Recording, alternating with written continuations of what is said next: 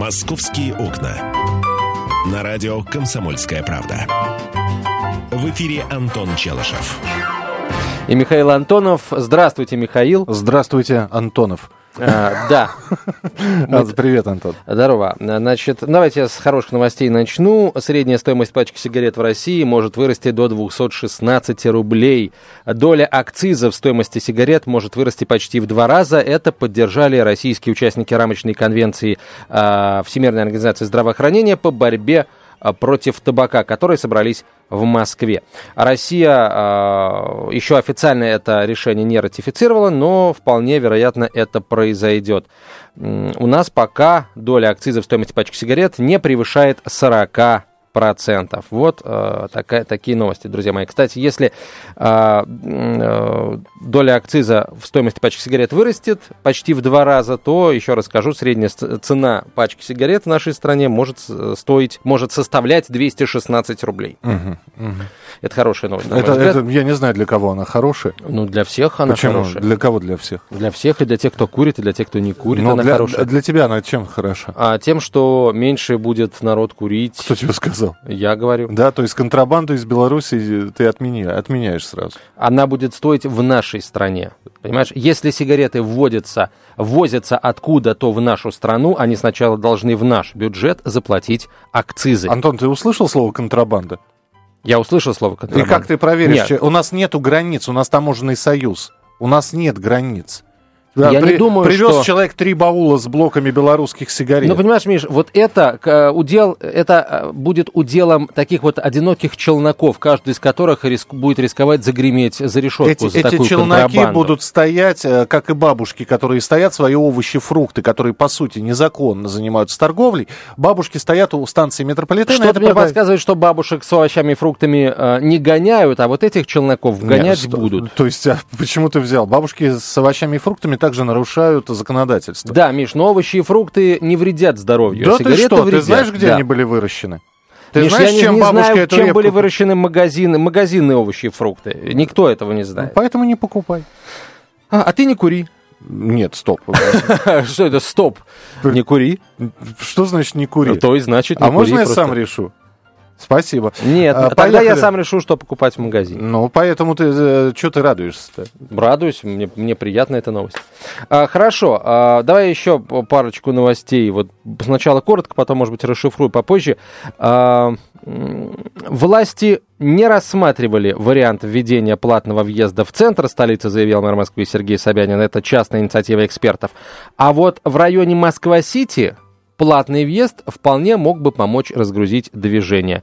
«Мы за. Наверное, это разумно», заявил столичный градоначальник. Проще говоря, мэр Москвы Сергей Собянин поддержал идею платного въезда в Москва-Сити. Угу.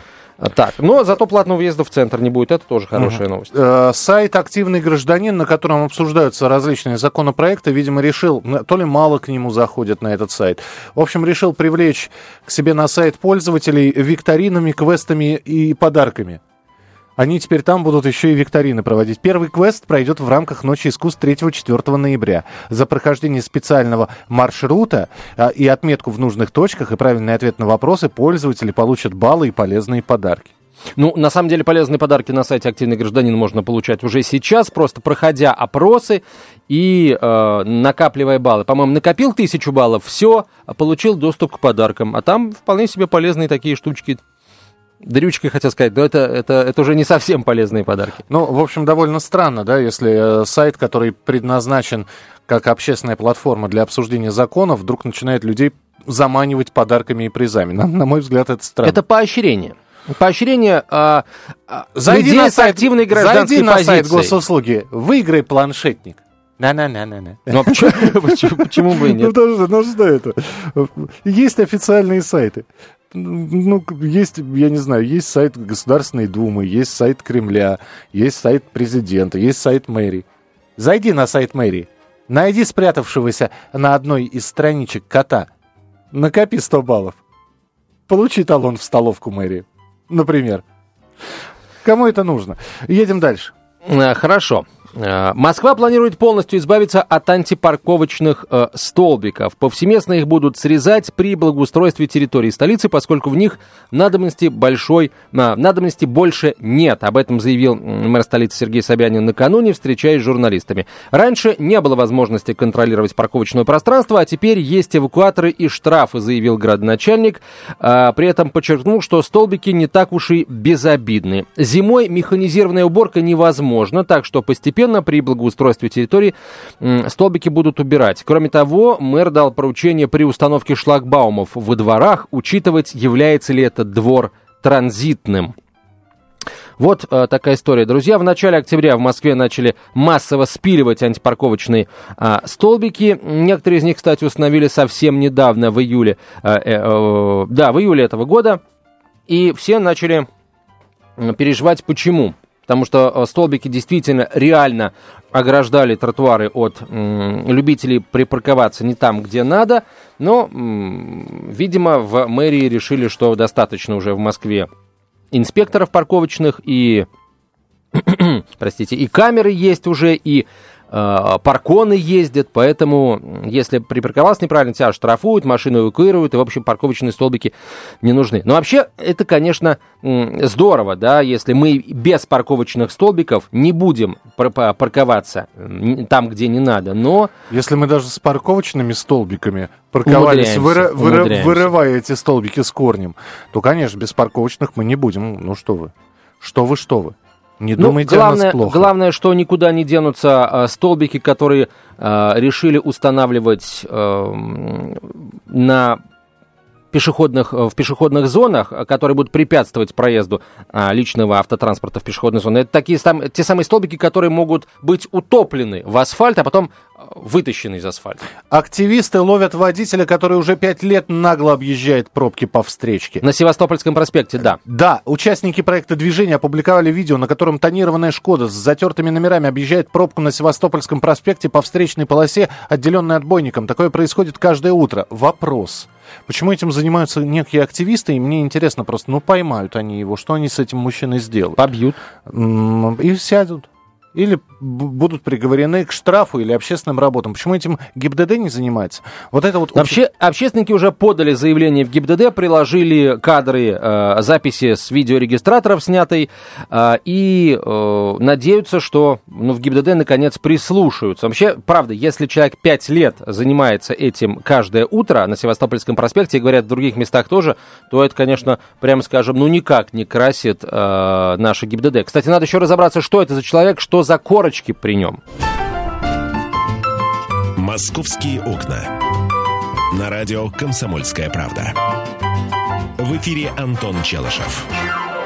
одиннадцать семнадцать в российской столице. «Комсомольская правда». Прямой эфир. Говорим о том, что происходит в Москве. Посмотрел я вот это видео с водителем на серой «Шкоде», который э, ездит по встречке по Севастопольскому проспекту. Ну, это действительно э, вопиющий случай. И э, Севастопольский проспект, широченная улица. Там, по-моему, то ли три, то ли четыре полосы движения в каждую сторону. И вот никто его не тормозит. И даже, так сказать, вот другие участники движения им... Ну, как-то, в общем, его пропускают всячески, хотя он особо разрешения-то и не спрашивает. Выехал, проехал пробку, а дальше загорается зеленый, и он возглавляет колонну, которая э, законным образом на зеленый свет светофора просто, едет. Просто за пять лет привыкли, я думаю. Да, воспринимают его как такой вот...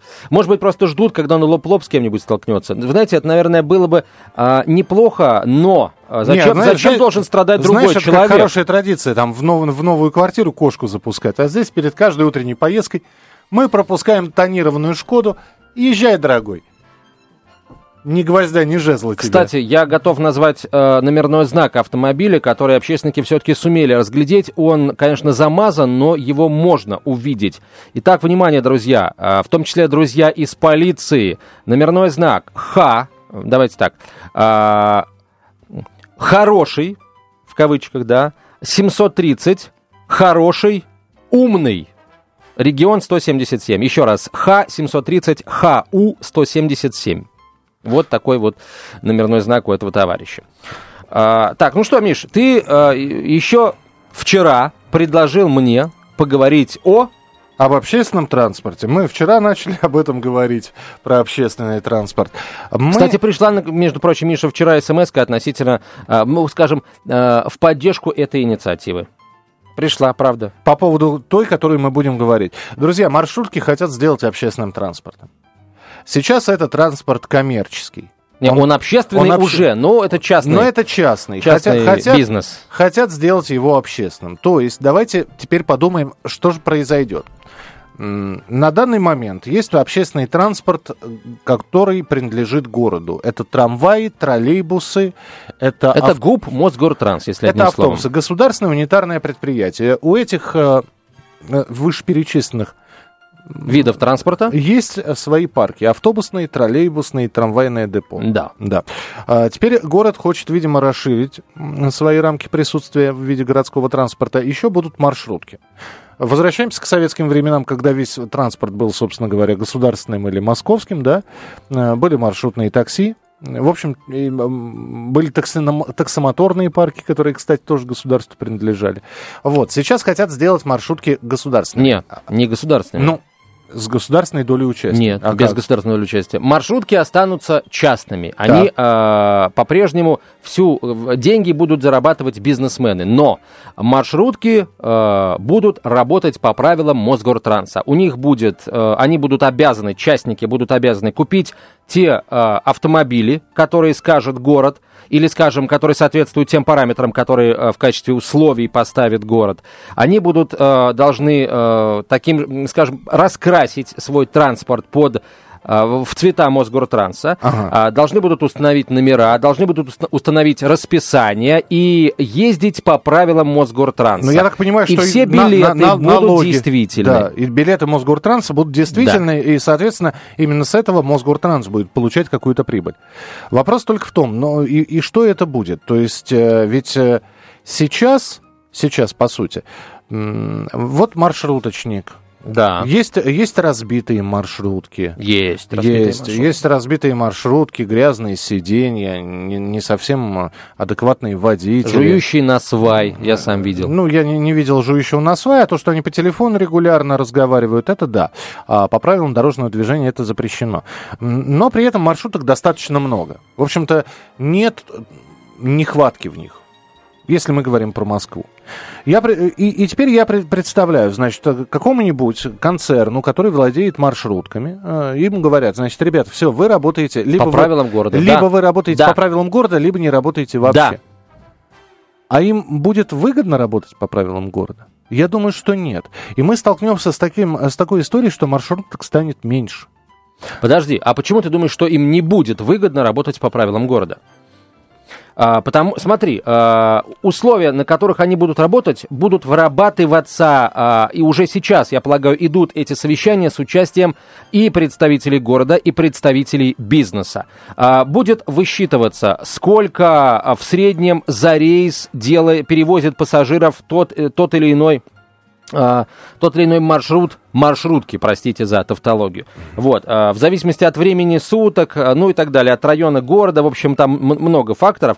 Потом, когда эта цифра будет определена, частный перевозчик от Мосгортранса за каждый маршрут своей, вот этой вот, своего автомобиля будет получать определенную сумму денег. Антон, давай я тебе объясню, чем сейчас отличается. Ведь я забыл, есть еще и маршрутки, принадлежащие Мосгортрансу, да?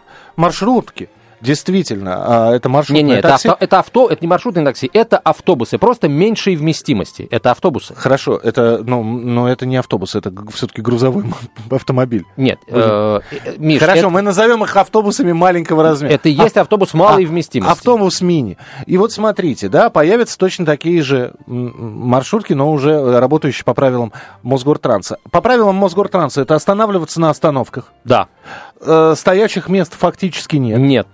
Это если не касается автобуса, а именно маршрутки типа да. «Газели». Но, да? Кстати, никто не говорит о том, что маршрутчики обязаны будут покупать только вот то, те автомобили, которые мы привыкли называть маршрутками. Уже есть один частный маршрут, двадцать второй, который частный, вот, но ходит по правилам Мосгортранса. Это вот тот самый экспериментальный. Наверняка, у них да. автобусы, просто небольшие я, автобусы. Я сталкивался с тем, что марш... вот едет маршрутка, да, э, пробка, человек начинает ее объезжать.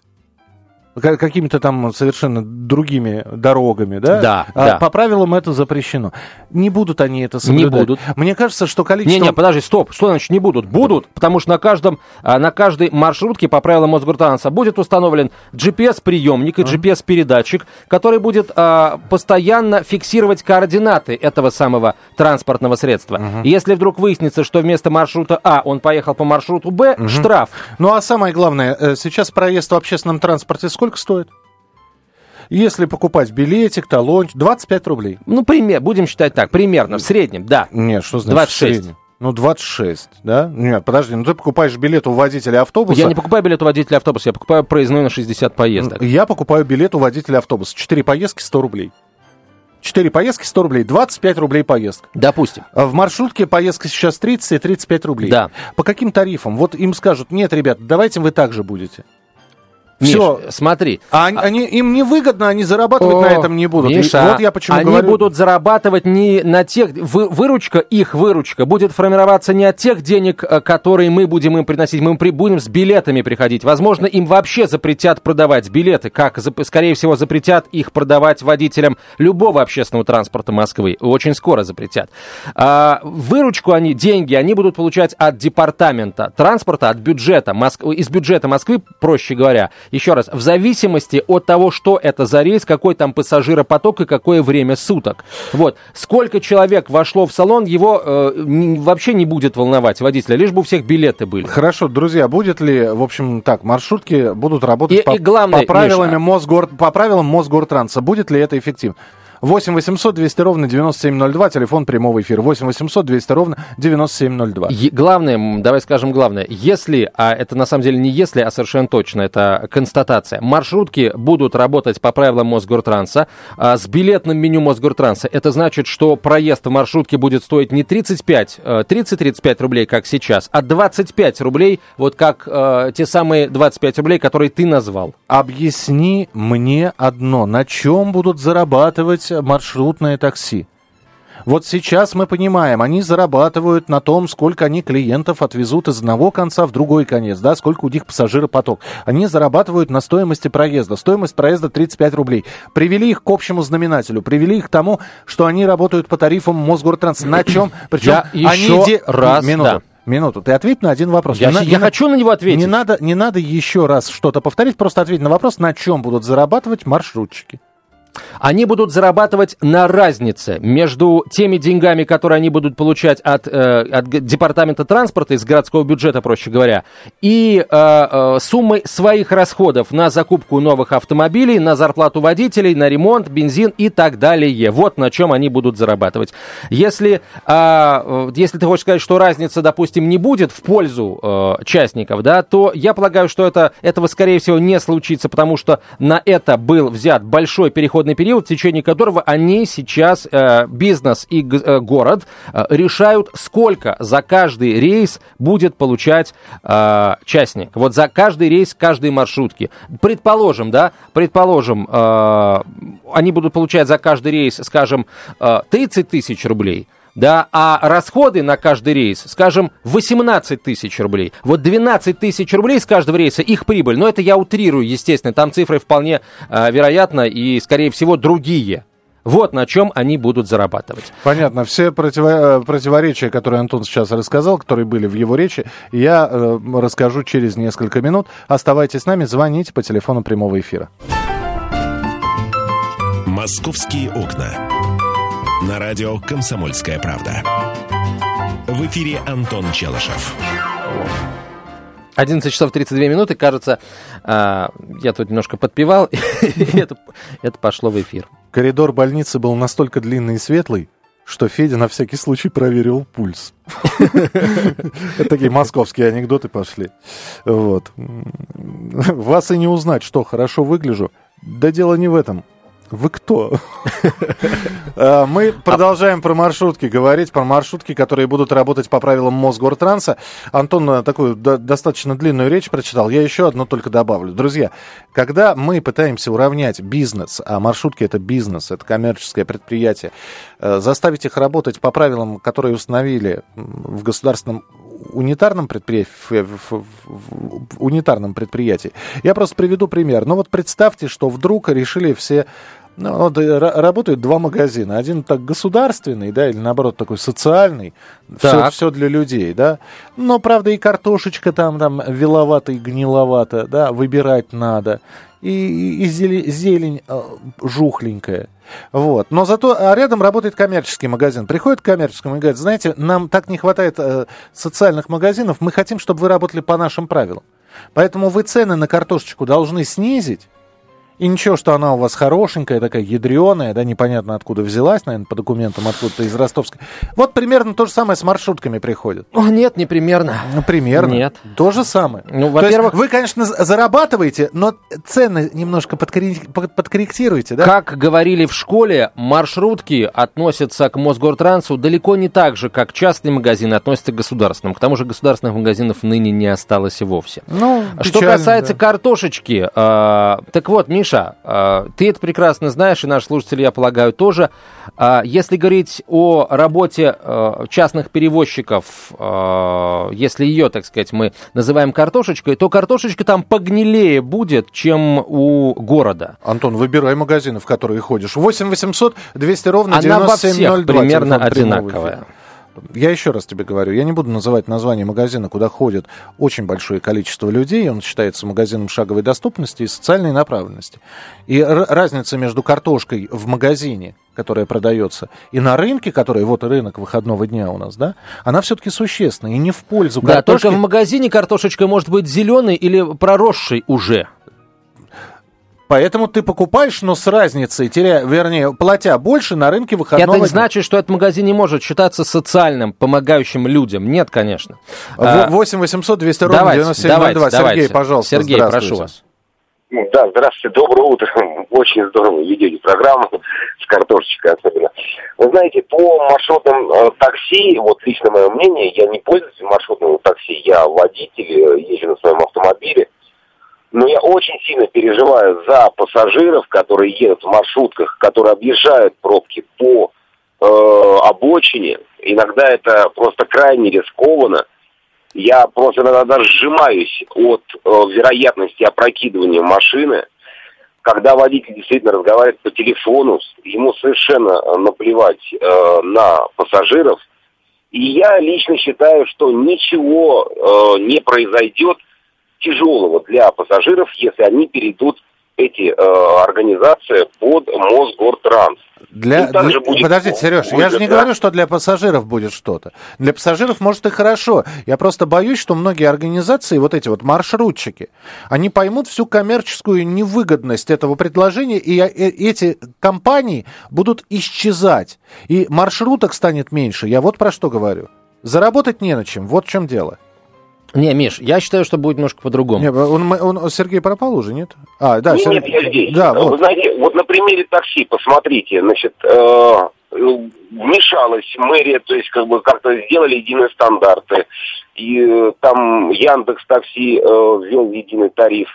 И э, частники, они все, в общем-то, перешли под э, стандарты. И даже такси резко уменьшилась стоимость. Более того, многие частные э, фирмы, Так, таксомоторные парки, они все равно пытаются сделать дешевле. Значит, это выгодно. Значит, в любом случае рентабельность у них существует. О, все, также я понял, и... Сергей, да, я понял. Извините, просто есть э, еще звонки. Я просто хочу сказать, что э, таксистам никто не говорил, что это должно стоить вот триста рублей и все. У них есть люфт все-таки. Одни, э, у одних минимальная поездка триста сорок рублей, у других четыреста двадцать, а некоторые за минимальную поездку берут пятьсот шестьдесят, только потому что это автомобиль класса люкс, например. А сама минимальная стоимость поездки составляет э, десять минут, например. И у них есть люфт. То, что они снижают цены, это да, но они делают это добровольно. Они делают это потому, что сейчас на рынке таксомоторных перевозок, ну, все больше становится легальных игроков. Серьезная конкуренция. Условия... Да. Серьезная да, конкуренция. Да. А у маршрутчиков, а у маршрутчиков конкуренция. Миш, а есть. Знаешь, как, знаешь, в чем она проявится, эта конкуренция? Вот ты прекрасно знаешь, и все мы видим, что есть маршрутки нормальные, надежные, современные автомобили, в которых норм... приятно, безопасно находиться. Есть автомобили, есть в городе районы, где по-прежнему по дорогам бегают старые разбитые сбитой «Газели» и «Соболя». Я ничего не имею против отечественного автопрома и хочу, чтобы он поднимался. Но если с одной, один перевозчик предоставляет комфортный, условно говоря, там «Fiat» или «Iveco» или «Mercedes» или «Volkswagen», а другой предоставляет разбитую «Газель», я не хочу, чтобы такой перевозчик, который представляет мне разбитую «Газель» за те же деньги, за те же тридцать-тридцать пять рублей, работал в городе. Так вот, Миша, вот эти рейсы при переходе на новую систему, эти маршруты будут разыгрываться на конкурсе, на аукционе. Mm-hmm. И вот реально нормально работающий, честно работающий предприниматель, который зарабатывает деньги, но при этом вкладывает их в свой бизнес и закупает новые машины, он выиграет этот конкурс. А тот, который э, ничего кроме ржавых «Газелей» не обещает, он этот конкурс проиграет. И вот Д- это два вопроса. Два вопроса. Будет проявлением здоровой конкуренции. То есть сейчас городу все равно, какие «Газели» ездят? Это первый вопрос. Да? То так. есть сейчас, сейчас все равно. Вот. А во-вторых, объясните мне, пожалуйста, Ань, почему, если мы говорим о нормальной конкуренции, почему э, Мосгортранс, и непонятно на каких основаниях, я понимаю, что он, в принципе, он, раз, он дает разрешение на работу той или иной фирмы, которая занимается маршрутными перевозками. Но почему Мосгортранс не хочет нормальной конкуренции? Но, ребята, не надо их подравнивать под себя. Вы сделаете, вы закупите маршрутки, убирайте потихонечку огромные автобусы, которые ходят по улицам и иногда не протискиваются. Убирайте, снимайте провода с троллейбуса, и троллейбусы убирайте. Вот, трамваи оставьте, правда. Запускайте вот эти вот мини-автобусы.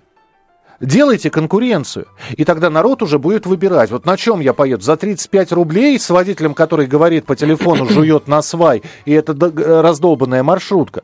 Или я поеду по билетику, который я купил в Мосгортрансе, в чистой маршрутке, я понимаю, что этот водитель, он зарегистрирован в автобусном парке, и у него действительно есть права категории там «Д», который он получил, и это все проверено. Его э, книжка там трудовая лежит в отделе кадров, и на него можно пожаловаться, а не искать где-нибудь а, а, человека из Средней Азии. Сдается, вот, короче, что я вижу в качестве ответов на твой вопрос.